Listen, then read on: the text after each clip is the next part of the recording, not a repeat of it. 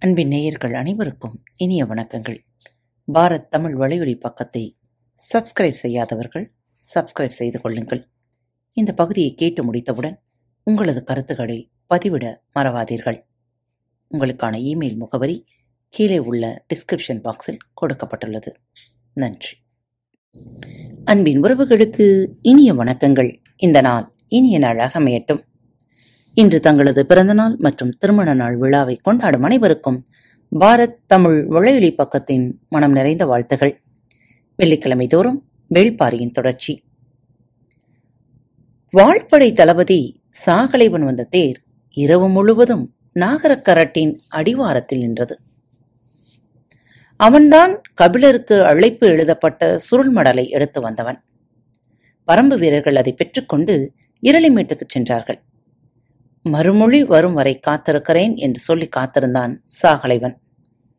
மூவேந்தர்களின் படை நிலை கொண்டுள்ள இடம் விட்டு மிக தொலைவில் வந்து பரம்பின் நிலப்பகுதிக்குள் இரவு முழுவதும் காத்திருந்தான் சாகலைவன்.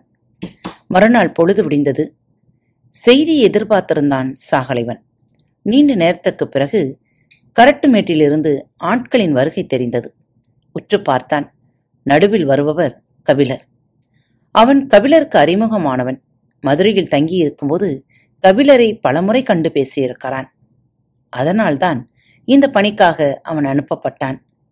மேலே இருந்து இறங்கி வந்த கூட்டம் குறிப்பிட்ட இடத்தோடு நின்று கொண்டது.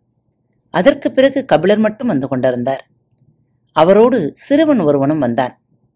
அவன் யாரென சாகலைவனுக்கு தெரியவில்லை. உதவிக்கு அழைத்து வருகிறார் என புரிந்தது. கபிலர் தேரின் அருகில் வந்ததும் அவரை வணங்கி வரவேற்றான் சாகலைவன். முகம் பார்த்து மலரும் மனநிலையில் கபிலர் இல்லை. தலையை மட்டும் மெல்ல அசைத்தார். குறுக்கு கட்டையை எடுத்து அவர் தேரில் ஏற வசதி செய்தபடி நின்றான். அவரோ உடன் வந்த அளவனின் தோளை அழுத்தி மேலேறி அமர்ந்தார். அளவனும் ஏறி அவர் அருகில் அமர்ந்து கொண்டான். தேர் புறப்பட்டது. சிறிது நேரத்தில் படைக்களத்துக்குள் நுழைந்தது. முதலில் இருந்தது காலாட்படைதான். கண்ணுக்கு எட்டும் தொலைவு வரை வீரர்கள் நின்றிருந்தார்கள். தேர் வேகம் கொண்டு சென்றது. நெடுநேரத்திற்கு பிறகு காலாட்படையை கடந்து குதிரைப்படையின் எல்லையில் போய் வலதுபுறமாக திரும்பியது. வேகம் குறையாமல் பயணித்தாலும் படைகளை கடந்து நெடுந்தொலைவு போக வேண்டியிருந்தது. தேரோட்டும் வளவன் தேரை விரைவுபடுத்த முயன்றான். ஆனால் வீரர்களின் நெரிசல் அதிகமாக இருந்தது. நீட்டிப்பிடித்த வேர்க்கம்புகளும் ஈட்டிகளும் குதிரையின் மீது பட்டுவிடுமோ? என்ற அச்சம் அவனுக்குள் இருந்தது. ஆயுதங்கள் குவிக்கப்பட்டிருக்கும் படைக்கல பேரங்கள் மூன்றையும் தொட்டு பயணிப்பதைப் போல வழி சொல்லியிருந்தான் சாகலைவன். தேர் அந்த திசையிலேயே போய்க் கொண்டிருந்தது. வேகம் குறையாமல் தேர்ப்படையின் எல்லைக்குள் நுழைந்தது. இந்த பகுதியில் வீரர்களின் எண்ணிக்கை சற்று குறைவு. ஆனால் அங்குமிங்குமாக மரக்கட்டைகளும் குதிரைகளின் ஓட்டமுமாக இருந்தது. சற்றே கவனத்தோடு தேரை செலுத்தினான். அதைத் தொடர்ந்த சிற்றரசர்களும் தளபதிகளும் தங்கியிருக்கும் பகுதி இருந்தது. அதை ஓரமாக சென்று கடக்க முயன்றான். தொலைவில் யாரையோ பார்த்த கபிலர் தேரி நிறுத்து என்றார். யாரை பார்த்துவிட்டு தேரி நிறுத்தச் சொல்கிறார் என புரியாமல் விழித்தான் சாகலைவன். தேர் நின்றது. குறிப்பறிந்து அளவன் கீழே இறங்கினான். அவன் தோள் பிடித்து இறங்கினார் கபிலர். சற்று தொலைவில் வாழ்பயிற்சியில் ஈடுபட்டிருந்த இருவர் தேறி விட்டு இறங்கும் மனிதர் யார் என உற்று பார்த்தனர். அடையாளம் கண்டறிந்த ஒருவன் தேர்விட்டு இறங்குவது பெரும்புலவர் கபிலர் என்று சத்தமிட்டு கூறியபடி வாளை விடுத்து ஓடோடி வந்தான். அவன் வரும் வேகம் கண்டு அளவன் சற்றே விலகி நின்றான். விரைந்து வந்த கபிலரின் கால் தொட்டு வணங்கினான். அவன் அருக நாட்டின் சிறுகுடி மன்னன் செம்பன். அவனைக் கண்டதும் கபிலரின் முகம் மலர்ந்தது ஒன்றரை ஆண்டுகளுக்கு முன் இவனது மாளிகையில் தேரல் அருந்தி மான்கறி சாப்பிட்டுக் கொண்டிருக்கும் போதுதான் பாரியை பற்றிய பேச்சு வந்தது. அவனது வள்ளல் தன்மையைப் பற்றி செம்பன் சொன்னதை ஏற்காத கபிலர் நாளையே நான் புறப்பட்டு பரமமலைக்கு போகிறேன் என்று சொல்லி புறப்பட்டு போனார். அதன் பிறகு இன்றுதான் மலைவிட்டு இறங்கி சமவெளிக்கு வந்துள்ளார்.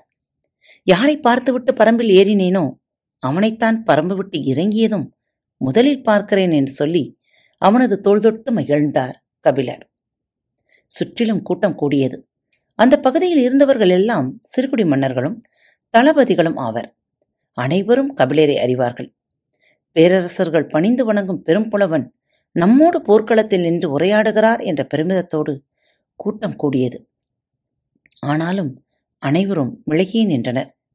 நீ அன்று பாரியின் வள்ளல் தன்மை பற்றி கூறி வியந்து கூறினாய். நான் மறுத்து கூறி அதை சோதித்தறிய மலையேறினேன். ஒன்றரை ஆண்டுகளுக்கு மேல் ஆகிவிட்டது. எனது வாழ்வின் மிகச்சிறிய இந்த காலத்தை சொல்லால் வார்த்து சொல்கிறேன். உனது வார்த்தையே மெய். அதை நான் பணிந்து ஏற்கிறேன் என்று சொல்லி செம்பனை நோக்கி கைகுவித்தார் கபிலர். நடுங்கி போய் கபிலரின் கால் பற்றி வணங்கினான் செம்பன்.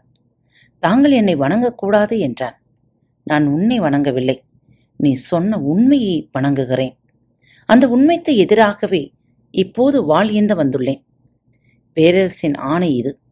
என்னை மன்னியுங்கள் என்றான் சற்றே கலங்கிய குரலோடு. உண்மையல்லாத ஒன்றை நான் எப்போதும் மன்னிப்பதில்லை என்று சொல்லியபடி தேரில் ஏறினார் கபிலர். மற்றவர்களுக்கு என்ன நடக்கிறது என புரியவில்லை. குவித்த கையை விளக்காமல் அவரை பார்த்தபடியே நின்றான் செம்பன்.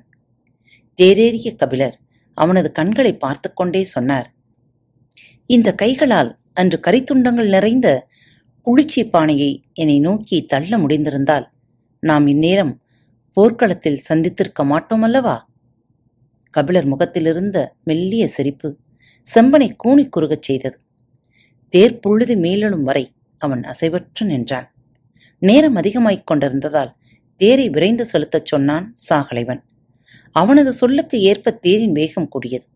படைகளை கடந்து மூஞ்சில் நகர் நோக்கி சென்றது தேர். தனித்துவமிக்க இந்த பகுதியை பார்த்ததும் பேரரசர்களின் கூடார பகுதி என்பது புரிந்தது முஞ்சிலுக்குள் தேர் நுழைந்ததும் வரவேற்க அமைச்சர்கள் நின்றிருந்தனர்.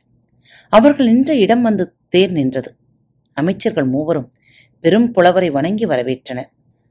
முசுகுந்தரின் முகம் அளவற்ற மகிழ்ச்சியில் இருந்தது. எத்தனையோ மாலை பொழுதுகளை வைகைக்கரையில் கபிலரோடு உரையாடி மகிழ்ந்தவர் அல்லவா? நாகரையனும் வளவன்காரியும் அவரின் கைதொட்டு வணங்கினர் அவர்கள் இருவரும் கபிலரோடு உடையாடும் அளவுக்கு உறவு இல்லை. தேர்வுட்டு இறங்கிய கபிலர் நடக்கத் தொடங்கினார். நினைவின் ஆழத்தில் கடந்த காலம் மேலெழுந்து வந்து கொண்டிருந்தது. மூன்று பேரரசுக்குள்ளும் தனக்குமான உறவின் வலிமை நினைவெங்கும் பறந்து விரிந்தது. கடந்த காலத்தின் முன் மனம் கூசி நடுங்கியது. ஆனால் இன்னும் சிறிது நேரத்தில் அந்த கடந்த காலத்துக்குள் தான் நுழையப் போகிறார். அங்கிருந்து வந்துள்ள மனிதர்கள்தான் அவருக்காக காத்திருந்தன.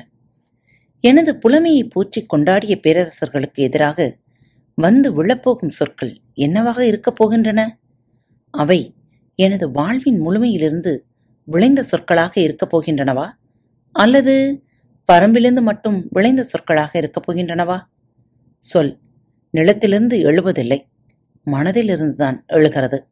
மனம் உண்மையோடு கரையப் போகிறது. சொல் தன்னியல்பில் முளைத்து மேல் எழுகிறது. உண்மைகள் விளைய வைக்கும் சொற்களைப் பற்றி நாம் ஏன் முன்கூட்டியே சிந்திக்க வேண்டும்? என்று கருதியபடி கூடாரத்துக்குள் நுழைந்தார் கபிலர். குலசேகர பாண்டியன் இருக்கை விட்டு எழுந்து பெரும் மகிழ்வோடு வரவேற்றார். செங்கணச் சோழனும் முதியஞ்சேரலும் புதிய வெப்பனும் வணங்கி வரவேற்றனர். சோழவேளன் அனைத்து மகிழ்ந்தான். கூடாரத்தின் இடது ஓரம் இருந்த சிறு மேடையில் நால்வர் அமர்ந்து யாழ் மீட்டி பாடிக்கொண்டிருந்தனர் கபிலர் உள்நுழைந்ததும் பாடலை நிறுத்தி எழுந்தனர். மீட்டிய யாழையும் பிற இசைக்கருவிகளையும் வைத்துவிட்டு வெளியேறினர். அவர்கள் பாடிய வேந்தே கான் எனும் கபிலரின் பாடலை பாடியபடி அவரை இருக்கையில் அமர வைத்து தானும் இருக்கையில் அமர்ந்தான் குலசேகர பாண்டியன். நீங்கள் இந்த பாடலை எழுதிய அன்று நமக்குள் நிகழ்ந்த உரையாடல் நினைவிருக்கிறதா? என்று பேச்சு இயல்பாகத் தொடங்கினார் குலசேகர பாண்டியன் நன்றாக நினைவில் இருக்கிறது என்றார் கபிலர். மனிதர்களை கையாள்வதில் குலசேகர பாண்டியனுக்கு இருக்கும் அனுபவம் இணையற்றது என்று எப்போதும் கருத்தும் முசுகுந்தர் இப்போதும் அதையே நினைத்துக் கொண்டார். எதிரிக்கு தோழனாக கருதப்பட்ட பெரும் புலவரை இயல்பாக உரையாடக்குள்ளே இழுத்துக்கொண்ட அவரின் ஆற்றல் வியப்பையே தந்தது. வேந்தரின் செங்கோன்மை இதைவிட சிறப்பாய் இன்னொரு புலவன் சொல்லிவிட முடியாது என்று நான் சொன்னபோது அன்று நீங்கள் மறுத்தீர்கள் அல்லவா? என்றார் குலசேகர பாண்டியன். ஆம் என்றார் கபிலர். இன்று வரை இதற்கு இணையான பாடலை வேறு யாரும் எழுதிவிடவில்லை. யாரும் எழுதிவிடாததாலேயே இது சிறந்த பாடலாகி விடுமா? எனக் கேட்டார் கபிலர். இன்றைக்கும் இதுதான் சிறந்த பாடல். இல்லை பிழையான பாடல். அதன்தான் குலசேகர பாண்டியன் பெரும்புலவர் கபிலர் பிழையான பாடல் எழுதினாரா எனக் கேட்டான். நான் பாடல் எழுதினேன். காலம் அதை பிழையென ஆக்கியுள்ளது. எதை பிழையென சொல்கிறேன்? செங்கோன்மைக்கு நான் சொன்ன ஓமை பிழை என கருதுகிறேன். அவையில் அமைதி நீடித்தது. மற்றவர்களுக்கு அந்த பாடல் எது என தெரியாததால் பேச்சில் பங்கெடுக்கவில்லை. முசுகுந்தருக்கு அந்த பாடல் நன்கு தெரியும். இந்த பேச்சை எதை நோக்கி போகிறது என்பதை உணரத் தொடங்கினார். கபிலர் தொடர்ந்தார். அரசன் நீதியை நிலைநாட்ட தண்டத்தை பயன்படுத்துவது பயிருக்குள் இருக்கும் களையை அகற்றுவது போன்றது என குறிப்பிட்டுள்ளேன் அல்லவா? அதைத்தான் சொல்கிறேன் என்றார். அது முற்றிலும் சரியான கருத்துதானே? அதில் என்ன பிழையுள்ளது? அரசு அறத்தை நிலைநாட்ட தண்டத்தினை கொண்டு களையை பறிக்கலாம். ஆனால் பயிரை பறிப்பது எந்த வகை அறம்? அரச நீதியின் பெயரால் நிகழ்த்தப்படும் செயல்கள் அனைத்தும் செங்கொன்மைக்கு பெருமை சேர்ப்பதாகா? கபிலர் சொல்ல வருவது என்னவென்று எல்லோருக்கும் புரிந்தது. பேச்சு எழுதப்பட்ட பாடலை பற்றியது அன்று தூது அனுப்பப்பட்டதன் நோக்கத்தை பற்றியது போர்க்களத்தின் அரசியல் பற்றியது. உரையாடல் தொடங்கும் போதே கபிலர் அவையை இந்த இடம் கொண்டு வந்து நிறுத்துவார் என யாரும் எதிர்பார்க்கவில்லை. இந்த தன்மையில் இந்த பேச்சு தொடங்கக்கூடாது தொடரவும் கூடாது என கருதிய முசுகுந்தர் முதலில் பயண களைப்பை ஆற்ற சுவைநீர் அருந்துங்கள் பிறகு உரையாடலாம் என்று கையசைத்தபடி சொன்னார். அவர் சொன்னதும் பணியாளர்கள் நீழ்வாய் குவளையை உள்ளே கொண்டு வந்தனர். ஒவ்வொருவருக்கும் அழகிய பீங்கான் குவளையில் முன்னீர் வழங்கினார். முசுகுந்தர் கபிலரை பார்த்து இது குறும்பை நீரும் கரும்பின் சாறும் தெங்கின் இளநீரும் கலந்த முன்னீர் சாறு. நீங்கள் அருந்தி நீண்ட காலம் ஆகியிருக்கலாம் அல்லவா? என சற்றே எழலோடு கேட்டார். குவளை நீரை வாங்கியபடி கபிலர் சொன்னார் குறும்பையும் தெங்கும் பரப்பில் நிறைய உண்டு. கரும்பை மட்டும் சமவெளி மக்களிடம் மான் தசையும் மதுவும் கொடுத்து வாங்குவார் என சொன்னவர். இன்னும் நீங்கள் கரும்பை பிழிந்து சாரெடுத்துதான் குடிக்கிறீர்களா? எனக் கேட்டார். அவையோர் அதிர்ச்சி அடைந்தனர். கரும்பை பிழிந்துதானே சாரெடுக்க முடியும்? வேறெப்படி எடுப்பது? எனக் கேட்டார் சோழவேளன். கரும்பின் மூன்றாவது கணம் மட்டும் சிறு துளையுடையது. உழைந்த கரும்பை செம்மண்ணால் குழைத்த துணி கொண்டு அடி முதல் நுனி வரை இறுக கட்ட வேண்டும். மூன்றாவது கண் மட்டும் வெளியில் தருவதைப் போல் இருக்க வேண்டும். அதில் குவளையை கட்டி வைத்து விட்டால் பனையில் கல் இறங்குவது போல் கரும்பின் சாறு இறங்கும். பத்து கரும்புகளுக்கு ஒரு மிடர் சாறு கிடைக்கும். அதற்கு இணையான சுவை நீர் உலகில் வேறு இல்லை. கேட்டுக்கொண்டிருந்தவர்களின் நாக்கில் மூன்றாம் கனவின் நீர் இறங்கத் தொடங்கியது. கபிலர் தொடர்ந்தார் அதை மட்டும் குடிக்க வேண்டும் என்று குவளை நிறைய நாள் தவறாமல் எனக்கு தருவான் பாரி எங்கே தொடங்கினாலும் முடிக்க வேண்டிய இடத்தில் வந்து முடிக்கிறார் கபிலர். குவளையில் முன்னீரை யாரும் அருந்தவில்லை. பேச்சின் சூழல் பொருத்தமாய் அமைவது போல் இல்லை. அனைவரின் எண்ணமும் அதுவாகத்தான் இருந்தது. குவளையை கையில் ஏந்திய கபிலர் அப்போதுதான் கவனம் கொண்டார். உடன் வந்த அளவன் அருகில் இல்லை. என்னுடன் வந்த சிறுவன் எங்கே எனக் கேட்டார். மற்றவர்களும் அதுவரை கவனிக்கவில்லை. கூடாரத்திற்கு வெளியே பணியாளர்கள் அங்குமிங்குமாக தேடினர். மூஞ்சலின் ஒரு மூலையிலிருந்து நடந்து வந்து கொண்டிருந்தான் அளவன் பணியாளர்கள் அவனை அழைத்துக் கொண்டு வந்தனர். கூடாரத்திற்குள் நுழைந்து கபிலரின் அருகே அமர்ந்தான். அவனுக்கும் குவளையில் முன்னீர் தரப்பட்டது. அதுவரை உதியஞ்சீரலின் அருகே இருந்த கருங்குரங்கு குட்டி திடீரென பல்லை இழித்து கிர் என ஓசை எழுப்பத் தொடங்கியது. என்ன ஓசை எழுப்புகிறது என மற்றவர்கள் பார்க்கும் போதே அந்த இடத்தில் மழம் கழித்தது. என்ன செய்கிறது என பார்த்தறியும் முன்னரே அது நிலை குலைந்து கத்தவும் குதிக்கவும் தொடங்கியது. சேரனின் பணியாளர்கள் உடனே வந்து அதை பிடிக்க முயன்றனர் அதன் செயல் கண்டு பதற்றத்தோடு உதயஞ்சேரல் கத்தினான். குவளையில் இருக்கும் முன்னீர் அருந்தாதீர்கள். அதில் நஞ்சு கலக்கப்பட்டிருக்கிறது. குலசேகர பாண்டியன் மிரண்டு எழுந்தான். ஏந்திய குவளையை சட்டென விடுத்தான் சோழவேளன் செங்கணச் சோழனும் புதிய வெப்பனும் அதிர்ந்தனர். முசுகுந்தர் நடுங்கிப் போனார். யாருக்கு எதிரான சதி இது? யாருக்கும் ஒன்றும் புரியவில்லை. மூவேந்தர்களும் ஒருவருக்கொருவர் வீசிய பார்வையில் எழுப்பப்பட்ட நம்பிக்கை நொறுங்கிக் கொண்டிருந்தது. கபிலர் ஏந்திய குவளை அப்படியே இருந்தார். அருகிலிருந்த அளவன் அவரின் காதோடு சொன்னான் அது என்னைக் கண்டுதான் மிரண்டு கத்துகிறது. குவளை நீரில் நஞ்சேதும் இல்லை. குலசேகர பாண்டியனின் மேலெல்லாம் வியர்த்து கொட்டியது. சுவைநீரில் லஞ்சு இருக்கிறதா? என்று சோதியுங்கள் சமையலாளரை சிறையில் இடுங்கள் என்றார். மிச்சமிருந்த குவளை நீரை பணியாளர்கள் கை நடுங்க வந்து வாங்கினர். கபிலர் சொன்னார் இதில் நஞ்சேதும் இருப்பது போல் தெரியவில்லையே. வேண்டா பெரும் புலவரை என்று சொன்ன குலசேகர பாண்டியனின் அவையை பார்த்து சொன்னான். முன்னீரில் நஞ்சு கலக்கப்பட்டுள்ளதா? என்று சொதித்தெறிந்த பிறகு பேச்சை தொடரலாம். அவை அமைதி காத்தது. கபிலரையும் அளவனையும் சற்று நேரம் ஓய்வெடுக்க கூடாரத்துக்கு அழைத்துச் சென்றார் முசுகுந்தர். நீண்ட சோதனைக்கு பிறகு மூவேந்தர்களின் தலைமை மருத்துவர்கள் உள்ளே நுழைந்தனர். பார்வோற்றும் வேந்தர்களை வணங்குகிறோம். சுவை நீரில் நஞ்சேதும் இல்லை. நன்றாக சோதித்தறிந்தீர்களா? முழுமையாக சோதித்து விட்டோம். அப்படியென்றால் நீங்கள் மூவரும் முதலில் அருந்துங்கள் என்றார் சோழவேலன். மூவரும் குவளை நீரை அருந்தினர். குவளையை கீழே வைக்கும் வரை வேந்தரின் கண்கள் அவர்களை விட்டு விலகவில்லை. அருந்திய மருத்துவர்களின் கண்களில் சிறு அச்சம் கூட இல்லை. அவர்கள் குவளையை கீழே வைத்த கணத்தில் உதயஞ்சீரல் கத்தினான். அந்த குரங்கை கொன்று விடுங்கள். சற்று இடைவெளிக்குப் பிறகு ஓய்வறையில் இருந்த கபிலரை அழைத்து வரச் சொன்னார்கள். நஞ்சு அச்சம் சதி விசாரணை கொலை என சிறிது நேரத்திற்குள் அனைத்தும் நிகழ்ந்து முடிந்த ஓர் அவைக்குள் கபிலர் மீண்டும் நுழைந்தார். யார் முகத்திலும் இயல்பும் மகிழ்ச்சியும் இல்லை. பாரியின் தரப்பில் நின்று வேந்தர்களுக்கு எதிராக வெளிப்படையாக சொல்லேந்துவார் கபிலர் என யாரும் எதிர்பார்க்கவில்லை. அதிகாரத்தின் மீதிருந்து வெளிவரும் நேரடியான அரசியல் பேச்சு தொடங்கியது. இப்பெரும் போரால் பாரியும் பரம்பும் அழிவதை தவிர்க்கவே நாங்கள் விரும்புகிறோம். அதற்காகத்தான் உங்களை அழைத்தோம் என்றார் குலசேகர பாண்டியன் அருகில் இந்த அளவனை பார்த்து நீ வெளியில் போ என்றார் கபிலர். அவன் வெளியேறினான். நான் என்ன செய்ய வேண்டும் என்று கருதுகிறீர்கள் என கேட்டார் கபிலர். பாரியை சமாதானப்படுத்தி பேரரசர்களோடு இணங்கி போகச் சொல்லுங்கள் என்றார் முசுகுந்தர். போருக்கு ஆயத்தமாக இருக்கும் ஒருவனைத்தானே சமாதானமாக போகச் சொல்ல முடியும்? பாரிதான் போருக்கே ஆயத்தமாகவில்லையே. பிறகு எப்படி அவனை சமாதானமாக போகச் சொல்வது?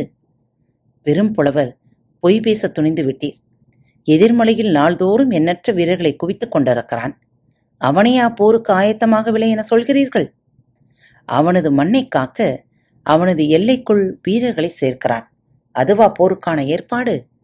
எல்லையை காப்பதற்கும் எல்லைக்குள்ளிருந்து தாக்குதலுக்கு ஆயத்தமாவதற்கும் நிறைய வேறுபாடு உண்டு. நீங்கள் அதை அறியாதவர் அல்லர். ஆனால் அவன் எங்களையும் எமது படைகளையும் அறியாதவனாக இருக்கிறான். அதை அவனுக்கு உணர்த்தவே உங்களை அழைத்தோம் என்றார் சோழவேளன். நீங்கள் தேரில் ஏறிய கணம் இருந்து இந்த இடம் வந்து சேர இரு பொழுதுகளானதல்லவா இந்த வேகத்தில் தேரை ஓட்டினால் எமது படை நிற்கும் பரப்பளவு முழுவதும் பார்த்தறிய மூன்று நாட்களாகும். இந்த பெரும் படையோடு மோத நினைக்கும் மூடத்தனத்தை அவன் செய்ய வேண்டாம் என நீங்கள் அவனுக்கு எடுத்துரைக்க வேண்டும் என்றார் குலசேகர பாண்டியன் நாகக்கரட்டின் மேலிருந்து பார்த்தால் படையின் சரிபாதி தெரிகிறது. அதுவே இரளிமேட்டிலிருந்து பார்த்தால் ஒரே பார்வையில் மொத்த படையின் முழுமையும் பார்த்துவிட முடிகிறது. அவ்வளவுதான் இந்த படையின் அளவு. ஆனாலும் பாரி போரிட வேண்டாம் என்றுதான் முடிவு செய்துள்ளான் என்றார் கபிலர். இந்த பெரும்படையை பார்த்தால் எந்த சிறுகுடி மன்னனும் போரிட வேண்டாம் என்றுதான் முடிவு செய்வான். அதைத் தவிர அவனுக்கு வேறு வழி என்ன இருக்கிறது? என கேட்டான் உதயஞ்சேரல் வார்த்தைகள் உரசிக்கொள்ளத் தொடங்கின. கபிலரை காயப்படுத்திவிடக் கூடாது என்ற கவனம் மெல்ல மெல்ல குறைந்து கொண்டிருந்தது. உதயஞ்சேரல் வயதால் மிகச் சிறியவன். பலமுறை தோல்வியடைந்ததால் தீரா வழியோடு இருப்பவன். அவை அனைத்தும் வார்த்தைகளில் வெளிப்பட்டுக் கொண்டிருந்தன. மூவேந்தர்களோடு இணங்கி போதல்தான் பாரிக்கு நல்லது. எண்ணற்ற சிறுகுடி மன்னர்களைப் போல அவனும் தனது நிலத்தை சிறப்பாக ஆளலாம் என்றார் முசுகுந்தர். இல்லையென்றால் போர்க்களத்தில் அவனது குடலை கழுகுகள் ஏந்தி பறக்கும் நாள் விரைவில் வரும் என்றார் சோழவேளன். கூறுமுனை கொண்ட வார்த்தைகள் அடியாளம் வரை இறங்கின. கபிலர் சற்றே அமைதி கொண்டார். அவை முழுவதும் அமைதி நீடித்தது. செங்கணச் சோழன் புதிய விற்பனை பார்த்து கண்களை உருட்டி ஏதோ சொல்லச் சொன்னான். தூதுவனை சீண்டுவதும் மிரட்டுவதும் மிக முக்கியம். எதிரியை எந்த பொறியை நோக்கி நகர்த்த வேண்டும் என்பதில் இருக்கும் தெளிவுதான் தூதுவனை நோக்கி எரிய வேண்டும். சொற்களை தீர்மானிக்கிறது. பாரியிடம் சமாதானம் பேச வேண்டிய தேவை எதுவும் மூவேந்தர்களுக்கு இல்லை. திசைவேலரின் வாக்கை ஏற்றதாக இருக்க வேண்டும் என்பதால் இது நடக்கிறது. இந்த படையெடுப்புக்கு வேந்தர்கள் மூவரும் தனித்தனியாக காரணங்கள் உண்டு. பொதுவான காரணம் பாரியின் புகழ். அது இவர்களின் ஆழ்மனதை நிம்மதி இழக்கச் செய்துள்ளது. அவனது பெயர் அவமானத்தை நினைவூட்டுவதாக இருக்கிறது. அவனது அழிவு மட்டுமே இதற்கு முடிவு காணக்கூடியது. அதற்காக போர்க்களம் நோக்கி குறிவைத்து இழுக்க பேச்சுவார்த்தையை பயன்படுத்துதல் என்பதுதான் இவர்களது எண்ணம்.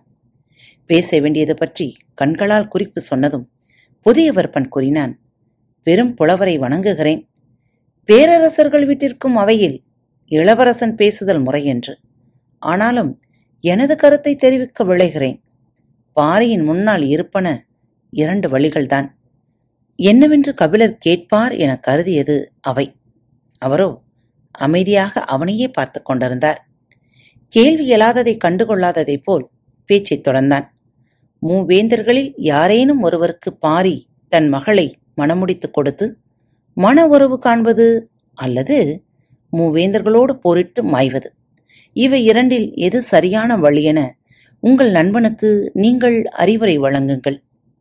கொந்தளிக்கும் தனது எண்ணங்கள் எதுவும் முகத்தில் தெரிந்துவிடக்கூடாது என பெருமுயற்சி செய்தார் கபிலர். ஆனாலும் மற்றவர்களால் கண்டறிய முடிந்தது. இதுதான் தகுந்த நேரம் என நினைத்த சோழவேளன் சொன்னான் போரில் அவன் அழிவான். அதன் பிறகு மூவேந்தர்களும் பரம்பை பங்கிட்டுக் கொள்வோம். அதை தடுக்க மூவேந்தர்களோடு மன உறவு கொள்ளுதல் சிறந்ததுதானே இயற்கையின் தன்னியல்பில் பற்றி படரும் கொடிபோல் மனித காதல் செழித்து கிடக்கும் ஆதி நிலம் குறிஞ்சி. குறிஞ்சியின் குல சமூகம் நோக்கி மன உறவை அரசியல் நடவடிக்கை என்னும் வல்லாயுதமாக மாற்றி வீசி எறிந்தபோது கபிலரின் உடல் நடுங்கியது. மறுசொல்லின்றி அமர்ந்திருந்தார். அமைதி நீடித்தது. சற்று நேரத்திற்கு பிறகு கொந்தளித்த உணர்வுகளை ஒருமுகப்படுத்தி பேசத் தொடங்கினார். உங்கள் மூவருக்கும் பரம்பின் மலைகள் வேண்டும். அவ்வளவுதானே? நேரடியாக இப்படி கேட்கிறாரே என்று குலசேகர பாண்டியன் எண்ணிக்கொண்டிருந்த போது சற்றே உயர்த்திய குரலில் சோழவேளன் சொன்னான் ஆமாம். அதோ அந்த மேடையில் இருக்கும் இரண்டு யாழ்களையும் இருவர் கையில் எடுத்துக் கொள்ளுங்கள். இரண்டு பெண்களை அழைத்து கால் சலங்கை கட்டிக்கொள்ளச் சொல்லுங்கள். அனைவரும் உடன் வாருங்கள். நான் பாடுகிறேன். பாட்டிசைத்து பரம்பேறிய குழுக்கள் கேட்பதை இல்லை என சொல்லும் விளக்கம் பாரியிடம் இல்லை. மொத்த பரம்பினையும் விளங்கி விடுவான். ஆணவத்தோடு அடியோடு வெட்டி சாய்ப்பதைப் போல சொற்களை வீசி எறிந்துவிட்டு மறுமொழி என்ன? என்பதை இருமாப்போடு பார்த்தார் கபிலர். கொதி நெருப்பை கொட்டியது போல துடித்தெழுந்தான் சோழவேளன். நிலைமையை வேறு விதமாக ஆகிவிடக் கூடாது என கருதிய குலசேகர பாண்டியன் சட்டெனச் சொன்னார் நட்பால் நா பிறழ்கிறது உம் சொற்கள் பற்றி எரியும். பற்றி எரியும் பரம்பினை பாட அதிக நாள் இல்லை கபிலரே இருக்கையை விட்டு எழுந்தார் கபிலர்.